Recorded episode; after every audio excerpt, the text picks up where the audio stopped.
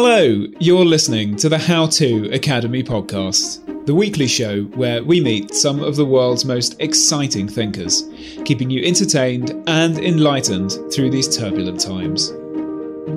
I'm Vas Christodoulou, the Academy's Deputy Director and the producer of this series. A little before the holidays, we hosted the legendary historian and commentator Simon Schama, who shared his reflections on our present and future.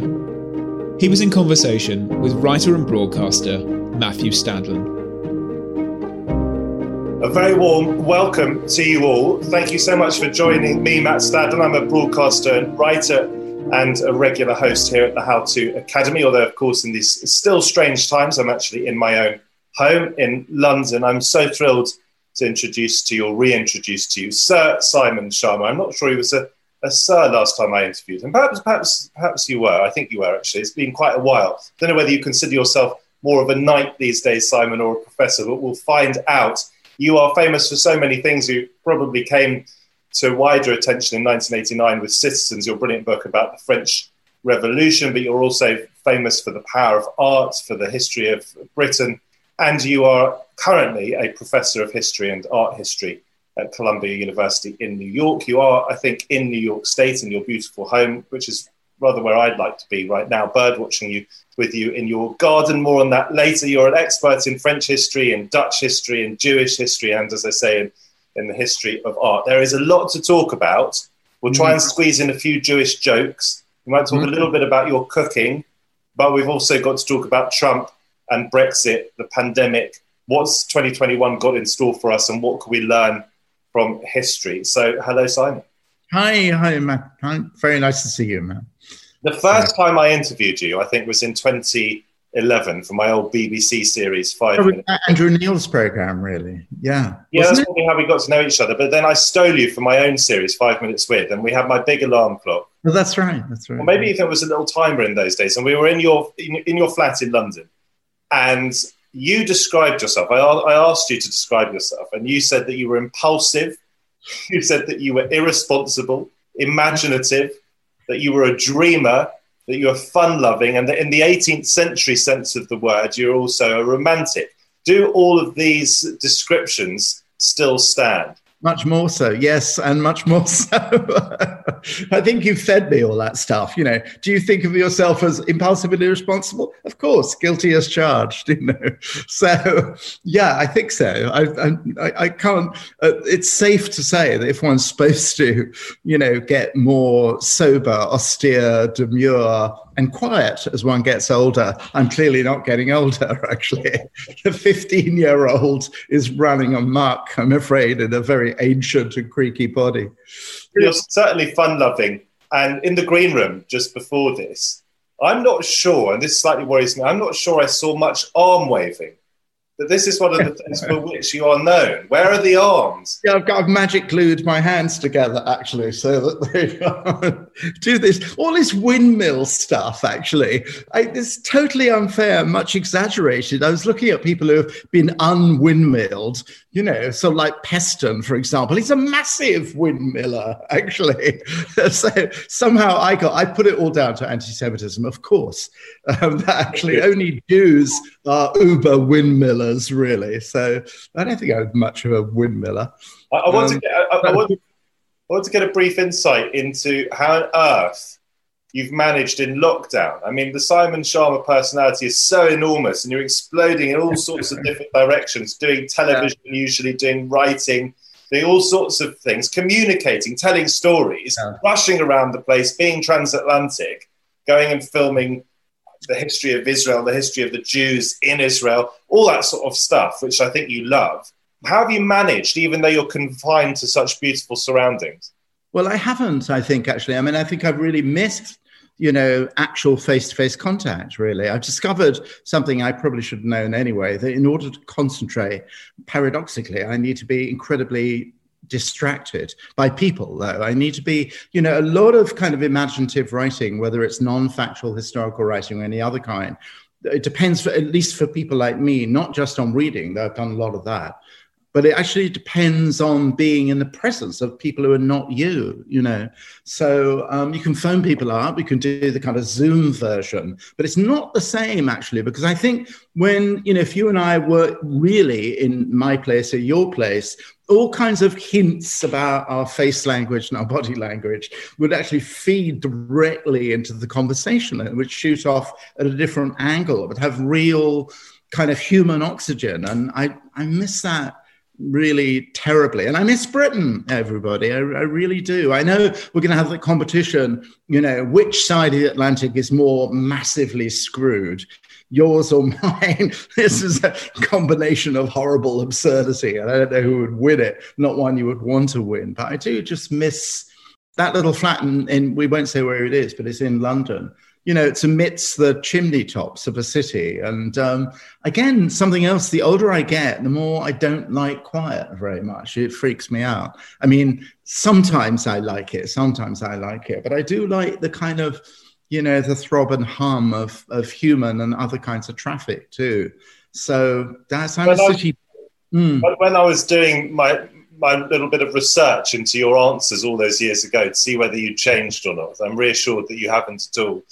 I, I, I, sort of tripped up over myself and stumbled across some of the other interviews I was doing with incredible people like Fiona Shaw and Jeanette Winterson and, and I mean a whole mix of, of people like Lenny Henry or Jamie Oliver, whoever, and you're kind of squashed into these little spaces in those days, pre-pandemic, of course, and you're sitting on a sofa and you're shaking hands, you're making physical contact. Mm-hmm. I wonder how different you think human history might have been if we had been in this perpetual state of basically isolation, that we weren't able to physically communicate with each other and be present in each other's lives. Well, it's somewhat a mug's game to do, you know, counterfactual history. But uh, as usual, you have a very good point. I mean, I wrote a piece um, which was supposed to be about pretty much exactly that for the FT a long time ago. I suppose it feels like a long time ago. Probably was in a time we thought we'd be out of it in May or early June. And it became a piece in the FT about the kind of philosophy of friendship, really. And that sounds sort of fancy schmancy way of putting it. But I thought about, you know, Horace's poetry, for example um, in Latin, which which presupposes a beloved friend of either sex, really, to whom he was directly addressing his interior thoughts. And I thought about, you know, Montaigne, who go who invents the form of the essay, goes into just falls off a cliff when Boétie, when his best friend Etienne Boétie dies much too young, and it forces him literally into a tower to kind of brood mournfully, and he worries actually having lost his best friend, of losing someone else's perspective. You know, I mean, friendships are built on such compatibility that you can finish each other's thoughts, or in the case of Jews, very often finish their sentences before you have yourself. But um, but the other half of friendship, people actually bringing to a, a, a, deep friendship something that you don't carry inside yourself is is really sort of so important. And I can't remember who it was. I think it may still have been Montaigne who said friendship is really the most virtuous form of social relationship because by definition you're not in it for yourself and any society that builds itself out of cells of friendship is going to be more virtuous than one that builds itself out of contracts, out of contractual, as we would say in the hideously poisoned epoch of Trump, transactional relationships. Isn't that awful word? It makes me come out in a rash as soon as you say it. Transactional we have to learn from history, don't we, Simon? How much learning do you think we actually do, though? And as a historian of the slightly more distant past, but yeah. also 20th century Israel, 21st century Israel as well, do you count the last nine months already as history? And should we be learning from what's gone on at the beginning of the pandemic in, in a way that we can better move forward as it continues? Well, if we call what we've what we've been going through and are still really going through a history, I, I suppose the thing that immediately comes to mind really is the things that are different. For example, the, at the time of the cholera epidemic in London in the 1830s, or even the Black Death, actually, which invented the quarantine, which turned out to be empirically a sensible thing to do in Milan first, and then in then in Venice, and then it became a standard way. The extraordinary thing there, so I've just sort of gone from the 19th century unlimited appetite for scientific knowledge, even if at some quarters it was ran up against religious dogma, I think Darwin. But think about that, or you think about the Renaissance, early Renaissance appetite for learning. What's different is deeply dispiriting because the internet, which we thought would be a disseminator of truth and knowledge, really turns out to be instead a perfect nesting place for the rejection of knowledge. Instead, the emotive, rush, the kind of adrenaline rush of conspiracy. Someone wrote in, uh, I think it was David Brooks, with whom I don't always agree, in the New York Times saying conspiracy theory may right now be the most effective form of collaborative organization there is, which is a terrifying thing. Yeah, I mean, we have we have a, a new congresswoman coming in to uh, to the House of Representatives in January called Marjorie Taylor Greene, I think from Georgia or South Carolina, who is a totally unrepentant apostle of QAnon, you know, which is a conspiracy theory that believes that Donald Trump is fighting uh, against a deep cabal of Satan-driven pedophiles. Sort of insane. So I'd say what was different now is that, which was even for me a bit of a digression, the internet has was responsible really for making mask wearing political, for making mask wearing seem to be a conspiracy of the deep state to actually limit your freedom and violate your individual rights. And that had measurable catastrophic effects, really, on you know areas of the country that refused either to socially distance or take basic public health precautions. Weirdly, that would not have happened. It didn't happen in the response to cholera. You know, the local authorities cleaned up their sewage pipes and made the difference between life or death. Explain to us then why mask wearing has been allowed to be or has been capable of being politicized, given that, as you said in the green room, Americans do stop at, broadly speaking, at, at red lights. They do put on seatbelts. And actually, thinking back to my journeys through America over the years, it's actually a, a, a, very, in some ways, quite an officious place. I mean, the police, there is a very strong police presence in the state. So why, why this exception then with masks? Well, I think it depends. You know, um, when's the last time you hung around central Nebraska or West Texas? Really, actually, I mean, there are large areas of the country in which you know the mythology of individual autonomy is a kind of form of religion. It's sort of sacred thing, really. We're all, yeah, weirdly, despite the kind of well-deserved shouty reputation of New York City, New York City is, uh, you know, on the whole, in that sense, very cohesively law-abiding place in terms of respecting, having some considerateness. Actually, you may yell at them, but you stop yelling and you and you make sure you pull up at stop at stop signs or, or red lights.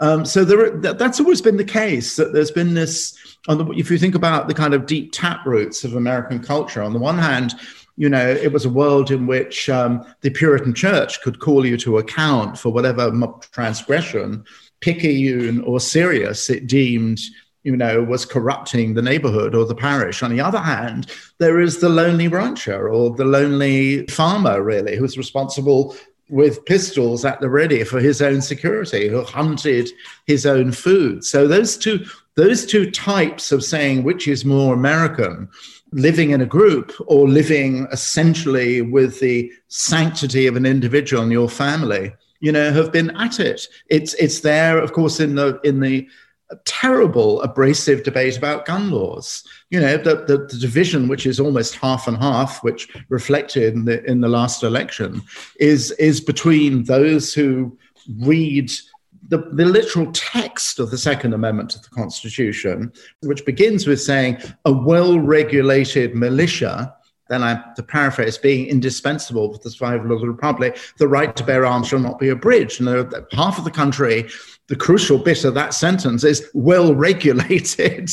and the other half is the right to bear arms, carry and bear arms shall not be abridged, meaning, you know, you can have it in your pantry next to your peanut butter, you know.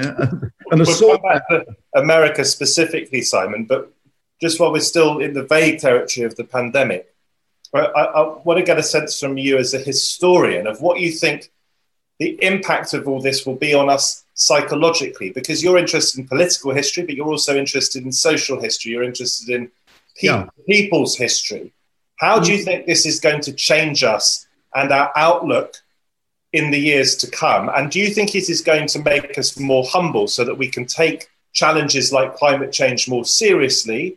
Or do you worry that once the vaccine's up and running, we'll kind of slip back to the, the old normal, which was a destructive normal?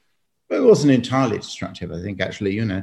Um, but I, I, I would say there's nothing in history. You're asking me to make a prophecy. You know, historians, even me, notoriously bad prophets, actually. But um, but I, it, it's really I, what I would like to say, and what I usually do instinctively say, is that I'm not sure it's a matter of humility. It's a matter almost of that our own self-interest is inseparably bound up with our collective self-interest. That you know, if we want, you've got a house somewhere in eastern Washington state or something, you really don't want it to burn down you don't want your insurance to make it prohibitive for you to live there. Same thing if you live in the Everglades or near, you know, the coastal areas of Florida or, or Biloxi, Mississippi, or something like that. That either self self interest will actually lead to a renewed sense of connectedness, and you certainly would have hoped that the pandemic would lead to, and the vaccine that has miraculously been produced, and I do think this probably will happen, will lead to a renewed respect for you know, experts of whom Michael Gove claimed the public had had quite enough.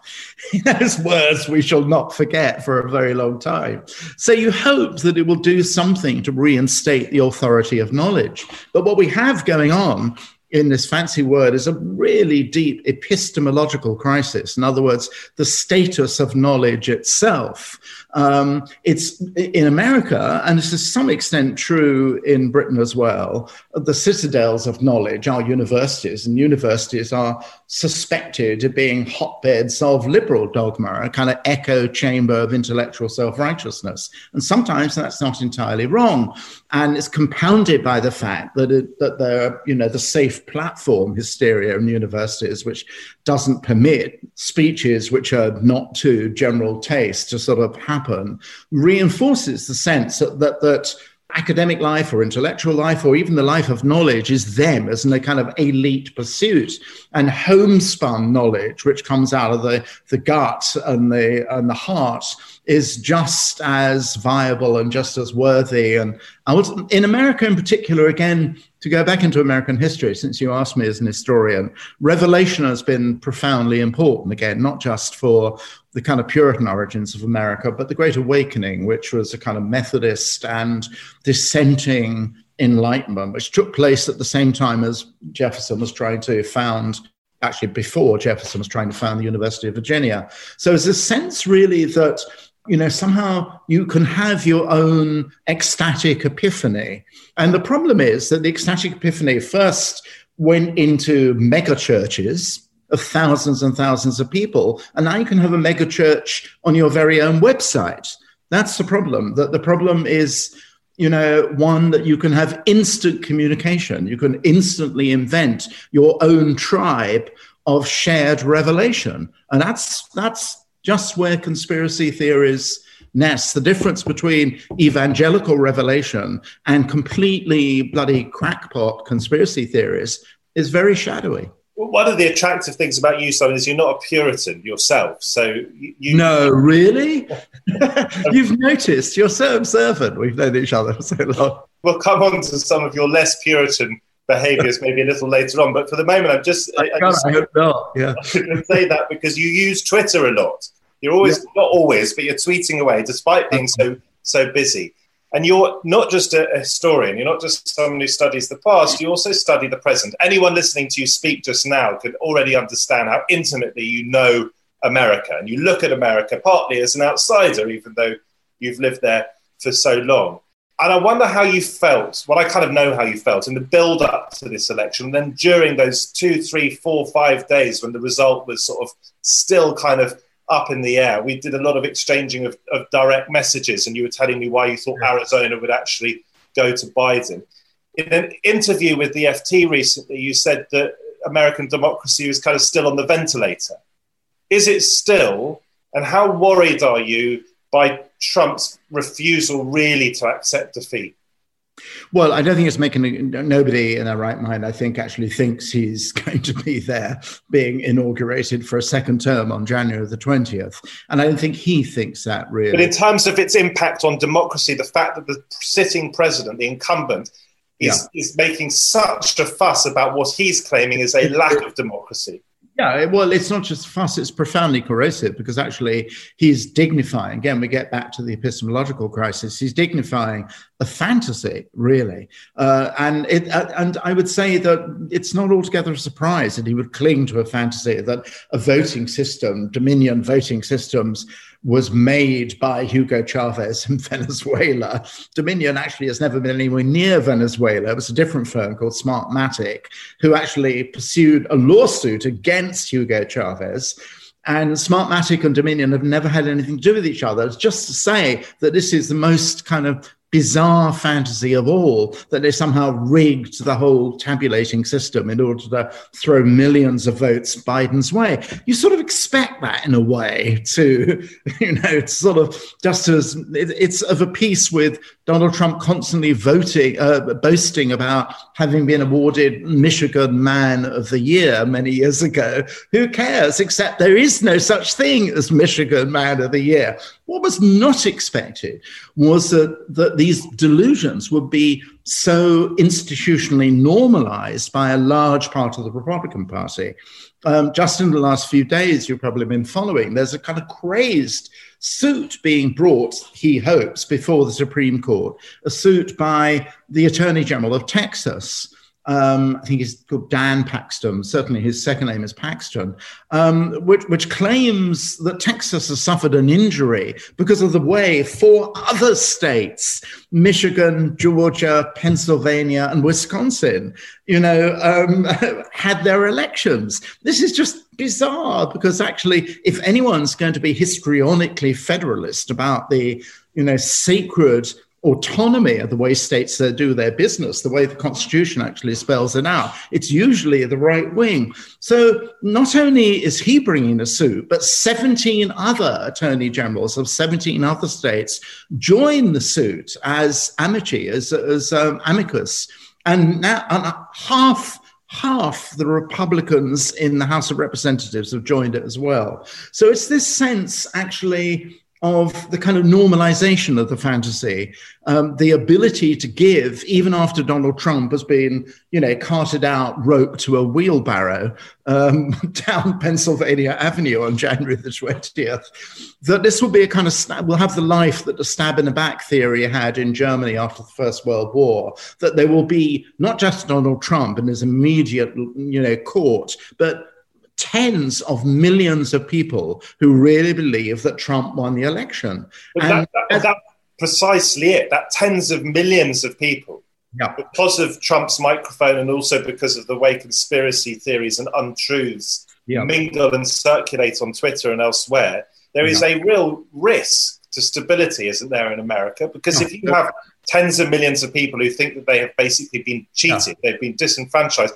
it's a very dangerous thing. And if you then scope out and span out with the camera worldwide, yeah. it's a very worrying thing if the world yeah, people, people people around the world buy into the conspiracy theory because it gives any sense of moral legitimacy that America may have, and it doesn't have much anymore. It, it, it gives the lie to that.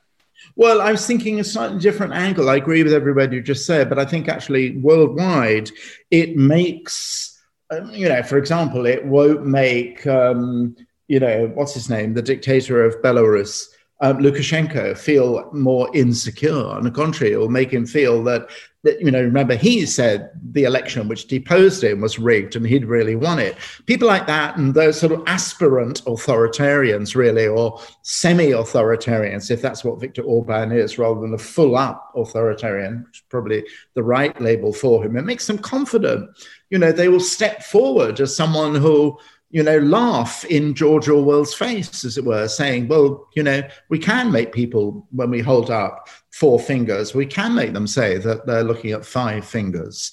So that is that is sort of deeply troubling. I'd say on the other side to inject, you know, just a kind of small note of happiness and hope is that equally, I wouldn't say equally surprising, but incredibly reassuring, um, have been two sectors of the American population who've remained absolutely faithful to the constitutional obligations. And many of them have been not just Republicans, but Trump appointees. One is the um, uh, uh, judges, are actually people in the judicial system who refuse to entertain these spurious um, legal claims that Rudy Giuliani and his crack team have been trying to have just dismissed them and often dismissed them in the most brutal language as frivolous, spurious, and specious, and so on. So there, that that very very important guardrail. And the others are election officials too, as well, um, who are under daily, not just trolling, but death threats. You know, Raffensperger and Duncan and Sterling in Georgia, because they are Republicans, are in you know genuine danger of their lives i think. And i think i, I fe- what i fear for the next four years while this kind of poisoned miasma of the stolen election hangs over american political life is not so much that it will uh, do mortal damage to the biden administration. I don't think it will depending particularly on how the Senate runoff happens in Georgia. But it will, it, we will have acts of domestic terrorism, unfortunately. But you know, they all like to talk about you know civil war and so on. What they do? Kind of form an army and kind of march on Congress? No, they're not. But the possibility, really, of something really horrible taking place in a state capital or something of that kind, I fear desperately. Actually, the stakes for that happening are, are now very, very high. Simon, it's Friday night. You're a Jew. I'm a half Jew. We've, we've in the past we've done a, a Jewish joke off on stage. There's no such thing as a half Jew. It's like being a half virgin, Matt. So just live with it, will you? Except I think one of the rabbis of Golders Green, or the rabbi of Golders Green, Harvey Belovski, allowed me to be a half Jew. I think he counted me as part of the flock when I made a documentary with him. So I'm going to I'm going to hold on to it. But it is a Friday night. We did What's do it. What's your other half? Well, not, non-Jewish, non-Jewish. leave it there. Anyway, we did a Jewish joke off on stage at the Sheldonian in, in Oxford in happier times when there were actually audiences. And I think we just take a momentary step back from the serious stuff. We'll return to it in just a second. But I think we need a Jewish joke from you. Oh well, there is one that actually I was I remembered that um, because um, uh, wonderful Jonathan Sacks, I was very shocked and upset by his death much too soon. I knew Jonathan as an undergraduate, and he was he was someone often incapable of small talk, but he did, uh, but he loved kind of trivial things, and he loved jokes, and his books actually are full of jokes. And one very good one involves the Yeshiva University rowing team that is um, that has been picked to row improbably and with not much prospect of success against Harvard. So they send out a scout, and the scout comes back and they said, so, so what, what are these Harvard boys like? And the scout said, you'll never believe it. They do everything we don't do. They have eight people rowing and only one shouting instructions. very good, very good. Swiftly back to the serious stuff. You, you mentioned optimism and just a little bit of hope. How hopeful are you about a Biden administration? Well, it's reinstating those who actually know something about the subject. I mean, already in the in the team that's supposed to manage the pandemic, and the I can't remember her name actually, but very distinguished person has been appointed woman to head the Center for Disease Control, who's a professor of public health at, at Harvard, I think it is actually. And I, I wish I could feel more optimistic about winning those two seats in in Georgia, but if if it seems a bit more likely the Democrats don't win it and they don't have control of the Senate, then legislation is going to be tough. McConnell, the uh, who will still be the majority leader of the Senate, will do what he did. You know, he he said he was determined to make Obama a one-term president, but he failed at that. But he did manage to block a good deal of legislation, especially after after the Republicans regained the majority in, in 2010. But there is a lot that Joe Biden and his administration can do through executive order. For example, they can reverse quite quickly, not all, but a great deal of the damage that um, that the Trump administration did in the Environmental Protection Agency. I mean, terrible things. One of the first things that um, the, the, two earliest things that the, the Trump administration did. One, there was a regulation in order which prevented uh, people who'd been um, certifiably identified as mentally troubled me- or mentally ill from owning assault weapons. And actually, such was Donald Trump's, you know, sense of indebtedness to the gun lobby. That was, I think, was the very first thing he did. The second thing he did, there was a regulation preventing industrial toxic waste from entering riparian systems, river systems of flowing water. That was the second thing that happened, I think, during the first week. So there are a lot of of great, lot of things you can do. But the Trump, the Trumpies know this. And to give you an example about a, a, way in which they've tried to make it difficult, if not impossible, but I think they're wrong about this for Biden reverse. They, and something that as a naturalist, by the way, everybody out there, I'm going to do this, inter, interrupt the present broadcast to say, buy this man's book. He has the most wonderful book of bird photographs. Show it, come on. Have you got a copy there? there yeah, I gave it as a present to my wife, and this uh, com- combined with lockdown has made birders of us both. Particularly my wife, is the who now you know sends in her records of bird sighting to Cornell Ornithological Center, which is a really wonderful thing. But I was going to say, as a, a naturalist, there's a proposal which has been greenlit to sell huge tracts of the Arctic National Wildlife Refuge, which is the great place, particularly for caribou, but of all kinds of wildlife. It's, it's the last great pristine environment in the whole of continental, certainly USA, and um, possibly including Canada as well.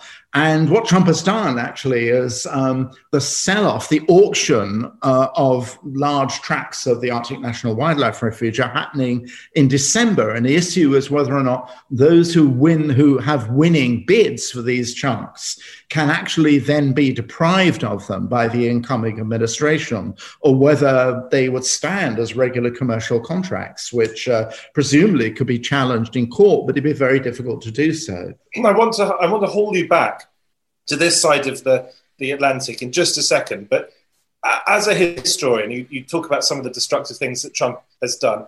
Are, are you frustrated, even notwithstanding the way that he's poisoned, in my view, the public well and, and the misogyny and, and the racism and the xenophobia and all of these disastrous things? I mean, he, he didn't wage foreign wars, and his defenders will defend him on, on that basis. But he did terrible damage to the body politic, to the rule of law, perhaps, certainly to the way that America is perceived. And as you said earlier, he sort of empowers tyrants well, I, I just I, I want to interrupt you for a second. What a surprise! I'd say in that list of sins, I would say the political colonization of the civil service has been a la Dominic Cummings, since we can make, make a transatlantic comparison, actually turning very important strategic parts of the civil service, including the State Department, uh, dismissing career civil servants and replacing them with kind of feudal political loyalists. Been a terrible thing to have happened, and that I think could be partly reversed. So go on. The conclusion to my question was just that, I mean, yes, you, you have drawn parallels with 1930s, but you want to discourage people from thinking that this is anything like the Third Reich or anything. But yeah. how important is it that we get historical analogies right? Do you think, as a historian? Um, because if we get them wrong, that can be quite dangerous, no? Yeah, I agree. I mean, I, I don't know. I, I say this so often, Matt. I guess that you know, the, what the Third Reich did, specifically in the in the respect of the Shoah, was so, and for once one can use the term accurately, uniquely horrifying, really, that you don't you don't want to say every kind of two-bit hoodlum in power, a Duterte, for example, is the Philippines Hitler or Bolsonaro is Brazil's Hitler. It's sort of I hate that really. So uh, a, a lot of the moral force of history lies in the recognition of its specificity. You know, really, I really think that you can say, you know, you can say there are elements of Donald Trump's policy which tend towards fascism. I don't, I don't. For example, his determination. I was just talking about the civil service, but he also, of course, wanted to make the Department of Justice into, in effect, his personal law outfit. You know, to serve his personal interests in the courts. That's a sort of classic example. There's, you know, Masha Gessen and Tim Snyder and all sorts of people of and Anne Applebaum especially brilliantly and eloquently have have pointed out, and um, that's we've true. Got, we've got to learn from history, but we don't want to exaggerate analogies. Yeah. If I bring you back over here to this side of the pond, I mean, you said earlier that there's some sort of perverse competition of who's got it worse. Well, America have got rid of Trump. Yeah. We're just about to Brexit in a real way and very possibly in a no deal way. The last headline I saw b- before joining you this evening was in the Telegraph, and it was, according to Boris Johnson, that a no deal is now very, very likely, yeah. that a, or, that a, deal is very, very unlikely. Now, but cheer up, it, it, it's now called an Australian deal. It's exactly, all, exactly, uh, which is part all, of the whole whole deception. And, it's all wallabies, wallabies and cricket yeah. it's not Sunday yet, and, and, there's still time, and you know these, these things can happen at the last minute. First of all, get your prediction hat on again. Do you think we will have a deal? And secondly, how much do you think it matters? And a, a final chance just to reflect on whether you think that ultimately, for all the bad that you believe Brexit has done, is it as big a disaster as people like you have been maintaining for a while? Yes. Um, I don't go back on a word of that really. Um, so I'll start with that one. And then I, my hunch is I fear that, um, yeah, a no deal will happen. And I think it'll be an absolutely terrible thing. I think, uh, you know, that there's, there's issues of short term chaos, you know, the kind of gigantic queues of lorries on the A2 or the A23 or wherever it is, and, um, all, and food rotting and all that. But that's actually not the not the most structurally depressing. I mean, we could already see, I can't remember who it was, but it was, do you remember, was it Linford? What was his name? Brexiter's favorite economist, actually. Do you remember his name? Patrick Linford. He, he, he was said, well, but it's the end of the manufacturing sector of the British economy. And he said, uh, he said, well, that's the price you sometimes have to pay you know so i mean i think i think that's just a you know that had been put really clearly during either the referendum campaign or during the general election campaign you might have had a slightly different result i don't know um, but i think it's also inc- if we if we do crash out as i think will happen um, and, and i hope i really hope i'm wrong on so-called WTO terms, it's catastrophe for farming in particular. I mean, you immediately for the for our you know meat exporters will have a forty percent up because the, the WTO tariff is out there. You know exactly what it's going to be. So they have a forty percent tariff on the export of beef and lamb. I think actually, and you know that's uh, that that's a sort of catastrophic thing.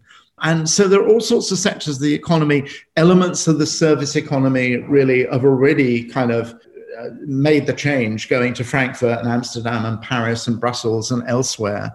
But of course, actually, you know me. I mean, even though I'm, I put it mildly, and not particularly competent to make these macroeconomic judgments, of course, what affects me is the end of the Erasmus program, this terrible shrinkage of cultural horizons. The, you know, it, it, it, really upset me. She always upsets me, but Priti Patel crowing about, you know, treating it as a great victory to have the end of freedom of movement. And, you know. So, um, you, you touched on culture then. You're fascinated by culture. We haven't got anywhere near the history of art yet. But if we leave the politics and the economics to one side for, for a second, and focus on what this might do to us culturally. So the, the, the, Brexiters, or many of the Brexiters, some of the Brexiters focused on identity, didn't they? That was a key part of why we left. It, plays on xenophobic fears and so forth. Not enough, perhaps, was done on the positive benefits of mingling as different peoples, as different nations. What do you think it will do to us culturally and in terms of our identity, this Brexit? Do you think we are going to sort of become cut adrift from from Europe? Is it going to shape the way we think? Is it going to shape the way we do art? Is it going to change us culturally? I'm not quite that pessimistic, actually. Um, I, I, mean, I think I, what I really regret is some things which are measurable, like the, uh, you know, mentioning the Erasmus Fellowship Program, that just the possibility of young graduate students going to the European University uh, in Florence or uh, being able to go to Paris or, you know, to do graduate work and working in a different country in the different language. That's really uh, most awful shrinking of horizons. It's, it's much more measurably catastrophic, actually, for scientific research. My wife's a scientist, and Um, you know, she has many friends whose grants depend on European collaboration. The government, you know, piously has said, well, it's going to make up the shortfall that will happen in fundamental places of research, including immunology and epidemiology, of course. Um, you know, Pfizer has happened, of course, you know, in Germany with Turkish immigrant scientists and so on. So that I think is real shame. What I don't quite think, I don't quite see will happen will be young people or people of any age, you know, um, stopping uh, their interest in European art or European theatre or whatever it is. Again, measurably, it's going to be much more difficult for orchestras to come to Britain or orchestras to play in Italy or France or for theatre companies. You know, there was a wonderful Shakespeare festival in the year of the anniversary where world companies came to the globe with their own productions. And I suppose it'd be possible for companies from, you know, it's just a shame it couldn't be sort of, that it won't be as automatic as it was. But I, I suppose the contrary point to that is that if in fact there is this real real kind of thirst to actually feel yourself culturally part of Europe and and feel at home in other countries' literature, preferably in there in the original language, but if not, certainly in translation. If that had really been the case in Britain, a majority wouldn't have voted for Brexit in the first place, but a majority did. So that clearly was much less important than having a couple of weeks in Ibiza before we one or two more chunky answers, one on populism and one on what perhaps 2021 has in store for us. But just just quickly, cooking. Oh, yeah, you're a bit of a master chef, aren't you? No, I wouldn't say I'm. I'm yes, you of... are. Yes, you are. How do you know? But uh, you no, told I... me. You told me in the past. God, in your old age, you started believing everything I tell you. I do cook an awful lot. I, it has been an incredible joy, actually, joy of cooking. Um, yeah, if, if, the book, the famous book of me called "The Joy of Cooking" in time of pandemic, it wouldn't have sold as well. But I find that just because we do, where I live in the middle, in the in the Low Hudson Valley, we have wonderful local farms. Anybody um, in Britain who thinks oh, Americans are just slaves to the supermarkets are wrong. There, there's a great revival in, in local family farms, actually. And so once a week, you go to these family farms and you pick up all you need for a week. So that's really from fish to meat to veggies to wonderful bread. Yes, America actually does have wonderful bread. And um, so just, I don't know, this kept me sane cooking, really. I probably, I probably elephantine in extra poundage now, really. But um, cooking, it, it's always, it's the one thing that, you know, you don't have to beat your brains about too much. So it is the great kind of, my, you know, I cook and I listen to music while I'm cooking. I have, and this is, a, ter- a, moment of pure horror movie. I'm occasionally known to dance around the kitchen while actually cooking, which is. Uh, well, well, hang on a second, because this is again drawing on my reservoir of interviews with you. But you, oh, the dancing. you previously described yourself as a mix between John Travolta and David Brent. Yeah, that's true. Are you in, now more? Are you now more Travolta, given all the practice you've been able to get in during the lockdown? Massively more Travolta, but but the um, the old age pensioner Travolta actually. So. And as far as music's concerned, I think you like the Clash, you like indie rock, you, you like CeeLo Green. You like who else? Yeah. Do you like? Jimi Hendrix. I've, I've even I made notes. I like I like you know Felix Mendelssohn and his pop group as well. Actually, well, I was going to ask you if the classical. Beethoven. No, Beethoven. Well, Bach. I came. I've always liked Bach, but now I absolutely love Bach. I think I think that happens to an awful lot of people. The unaccompanied um, sonatas for, for violin and cello. I mean, they are I listen to those all the time, but no, they're not. They're not things to cook to. I have to say, cooking is often. I know. I listen to quite a lot of reggae actually. Um, very good to cook to actually, and zouk music, West African zouk music. That's pretty great. I've been able to jump up and down with hot spoons.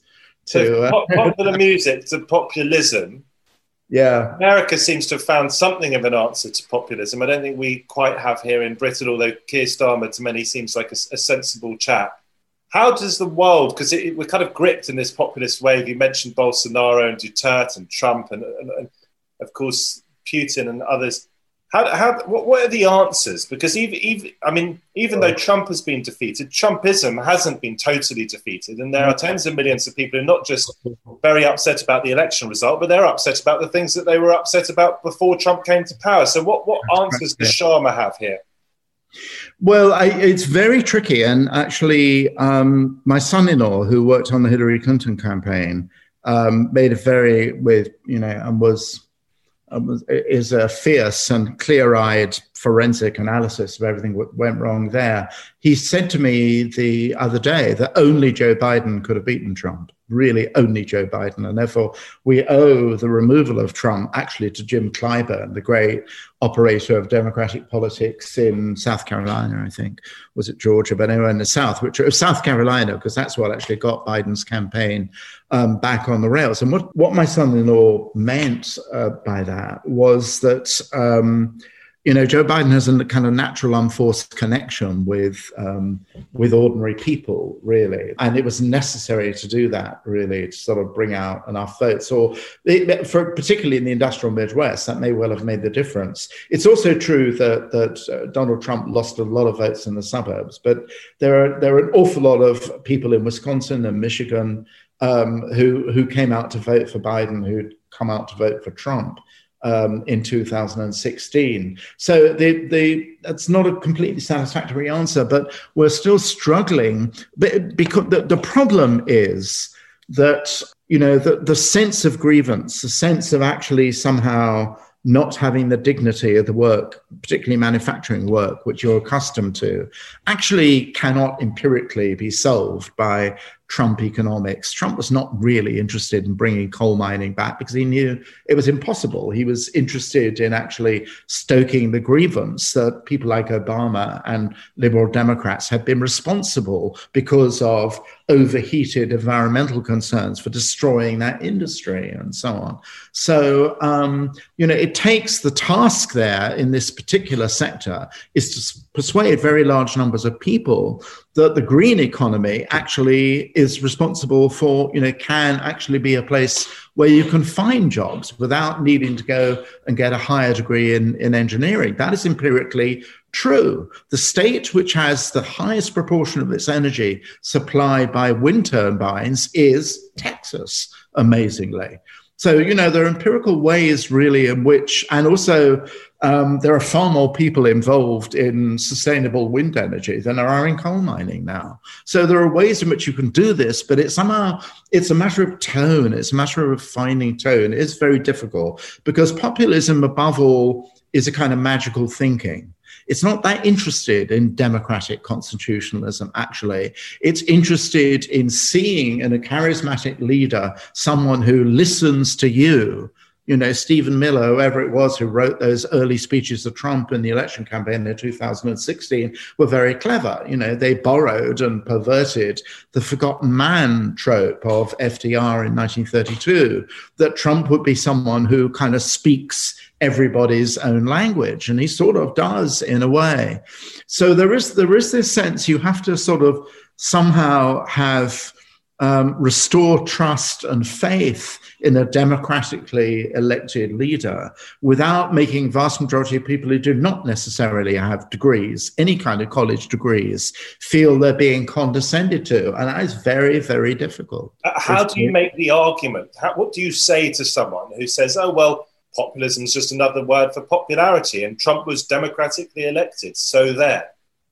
Well, um, he he kind of lost the popular vote, of course, in America. So the idiosyncrasies of American system produced him president. But you you um, you know um, there's a difference really between objecting to him having become president, whether it's uh, by virtue of populism or popular, you can't really object to that because that's the way the system works. There's a difference between that and objecting to him creating, as we said earlier on, a kind of system of almost feudal personal allegiance, corrupting the civil servants, issuing pardons to indicted criminals, doing all those sorts of things which are fundamentally um, you know, death blows to the viability of a democracy. That one kind, and that those are the toolbox of populism.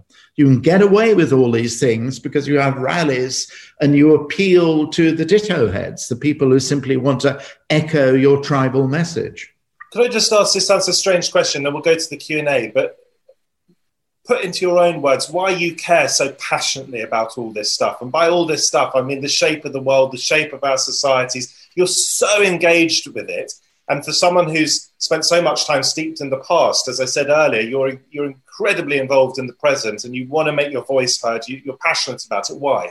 Well, I was born in 1945, dear Matt. And, you know, there was still, for in, in, my days as a nipper, um, and going on. There was still, you know, when that became the Cold War with the possibility of nuclear annihilation, there was a, a sense of the fragility of, of life, actually.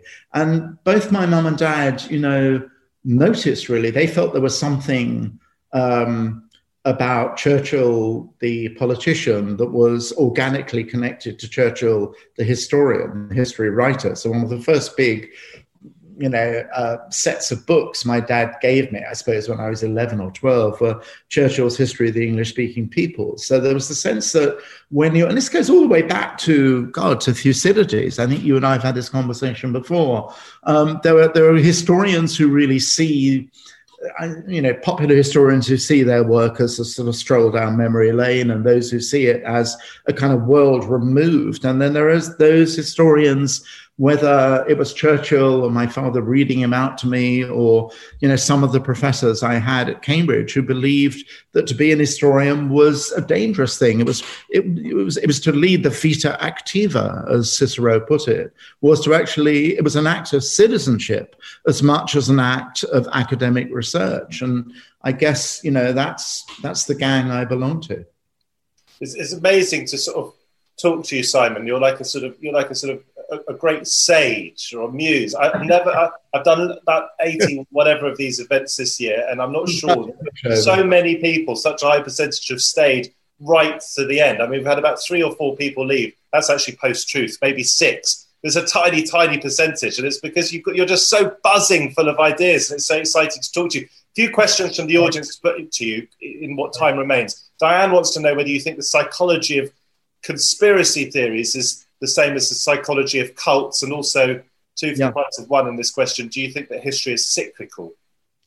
Oh, cyclical is very difficult. Now, I'm not. I'm not sure I do really. I mean, I think I think uh, history is kind of oval shaped. That's to say, you know, may have a recurrence of something, but it's squished out of shape. The the squisher in our own time is, of course, the web, is the internet, really, which makes things possible. But I mean, you could say that. I mean, if you compare what the internet does to what happened when the printing press was invented, you know, from Gutenberg to Caxton to on into the 17th century. The thing about the printing press is it instantly made um, printed works available for peer review, you know. So, but what it also did was open up an enormously enlarged reading public. Um, what the internet does is it's made a huge amount of you know, incoming meteor shower of information and pseudo information completely indiscriminately scrambled up without peer review. That's so that's why the cyclical is really squashy oval. And you know, I'm not sure my metaphor is actually working out here. First question is conspiracy theories like cults? Yes, that's an easy one to answer. Yes. Okay, Catherine wants to know what historians will say in 2050 about what she describes as this appalling period. And I don't know whether she means populism or the pandemic or both, but how do you think we'll look back at, at these, these years? Um, how could they have lost their minds? But also marveling that the minds that had not been lost could still produce scientific miracles. And what should we look forward to in 2021? I mean, it perhaps depends on where we are in the world but you've got one foot on either side of the Atlantic. Is there much room for hope and optimism? Fans coming back to football grounds, please. You know, there's nothing more depressing than clicking onto a version of Match of the Day with three people shouting at Jose Mourinho. You know, I can't remember whether you're a Spurs fan or an Arsenal fan. Yes, I'm a sucker for Doom. Although, you know, that's Hang on, which? Are you Arsenal or Spurs? I forget. Oh, for God's sake, Spurs. For crying out loud. My dad, you know, used to live right very near White Hart Lane. And he gave me for my sixth birthday present the autograph signatures of the 1950 51 side, which I can recite to you, where Alf Ramsey played Ramsey, Burgess, Duquid, Medley, etc. You know what I mean? So, yeah, no, I've suffered through the extreme unglory years. But I have some of my best friends, as it were, are Arsenal fans. It's very interesting. I have a lot of lovely Gooner fans.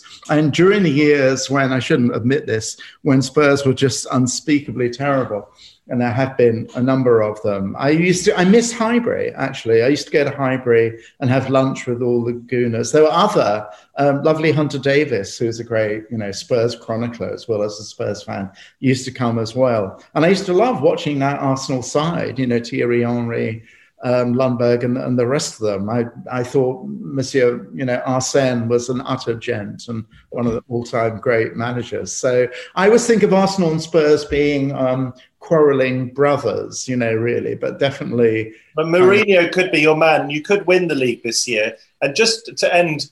Ben said. You've just jinxed it, you know. Well, I know, but I'm not a Spurs fan quite yet, so it doesn't count. You're not. You're not. Are you a Gooner? Well, i will make this admission, but only because I like you so much, Simon. I started off as an Arsenal fan because my oh. next door builder to my parents when I was six told me to support Arsenal. Then oh. peer group pressure, the only peer group pressure I've ever given into at school, made me change deceitfully to Tottenham. And then when United started winning, I went to United. But now Tottenham are about to win the league. I might go back to Spurs. We'll go together. We'll go. And My girlfriend is a Spurs fan. We'll go together. Listen, just quick question. Uh, build us your perfect day in May next year. Spurs uh, are going to get the trophy, the Premier League trophy at home. What is your perfect day? Build it around that. Come on. Oh my God, that's good. One of those, perfect, one of those beautiful sunlit days, and um, I make my scrambled eggs for breakfast, which is very slow. Um, don't ever cook scrambled eggs in a frying pan, everybody out there. You cook them in a saucepan, low and slow, with quite a lot of milk. And, uh, and it's a gorgeous thing, and the little pearls of scrambled eggs appear. I take that up with a strong cup of PG tips up in the roof garden actually and then inhale london traffic back to its kind of bloody minded noisy fury. That would be gorgeous. Then walk down to just a particular you know have, have, know, have a walk around west london maybe walk all the way to hyde park. That would be a very nice thing. And then meet friends i love friends of my heart who are all really in london um, for supper, whether at their place or going out somewhere, and uh, doing a lot of laughing, a lot of laughing. And you're, I, if, I laugh differently in in Britain. I really do. That's such a great line, Simon. Teresa says no milk, I think, in the scrambled eggs. But what's your, what, what is your perfect meal for supper? What would you throw together for supper? If I was doing the supper, oh God, I mean, I have lots of different things I made, I mean, well, I mean, simple things. Very uh, roast chicken is a wonderful thing. And lately, I've been doing. Um, I can't remember where I first heard the recipe from, and I do recommend this. Um, also, I don't know why everything is low and slow, but very low temperature over four or five hours, but at really, really low temperature. And the chicken is just absolutely gorgeous, stuffed with a bit of parsley and lemon, maybe some garlic and chopped herbs between the skin and the breast and some roast potatoes. That would be pretty damn good. Eh? Well, Jonathan Miller told me once when we were making this documentary, he said he said that he didn't really, I think he didn't really like the idea of being called a Renaissance man. But I've always thought it'd be a great compliment. You are definitely a Renaissance man, Simon. You've got so many skills coming out of everywhere. You're right. such a great conversationalist. You're you're, you're great fun to be with. I hope we'll be on stage in the not too distant future. So you tell us many more Jewish jokes. That'd be very nice, yeah. And I should just say this has been a co-pro between How to Academy and Five by Fifteen. So thank you to both How to and Five by Fifteen for having thank us. And thank well. you to everyone for joining us on this Friday evening. It's been great fun. I hope you're all doing okay and have a wonderful weekend. And Simon, I'm looking forward to hearing more tales of the birds that you see in your back garden. You will, you will. I'll be in touch. I'll be doing. Uh, well, for once, Twitter will live up to its name. Twitter. Lots of love. Stay well. Stay safe. Bye bye, dear. Bye bye, everybody. Stay safe. This week's show starred Simon Schama and was presented by Matthew Stadlen. It was produced by me and edited by John Doughty. We host live stream events with thinkers like Simon pretty much every night of the week, and you can watch them all when you take out a subscription to our new service, How To Plus. You can find out more at our website.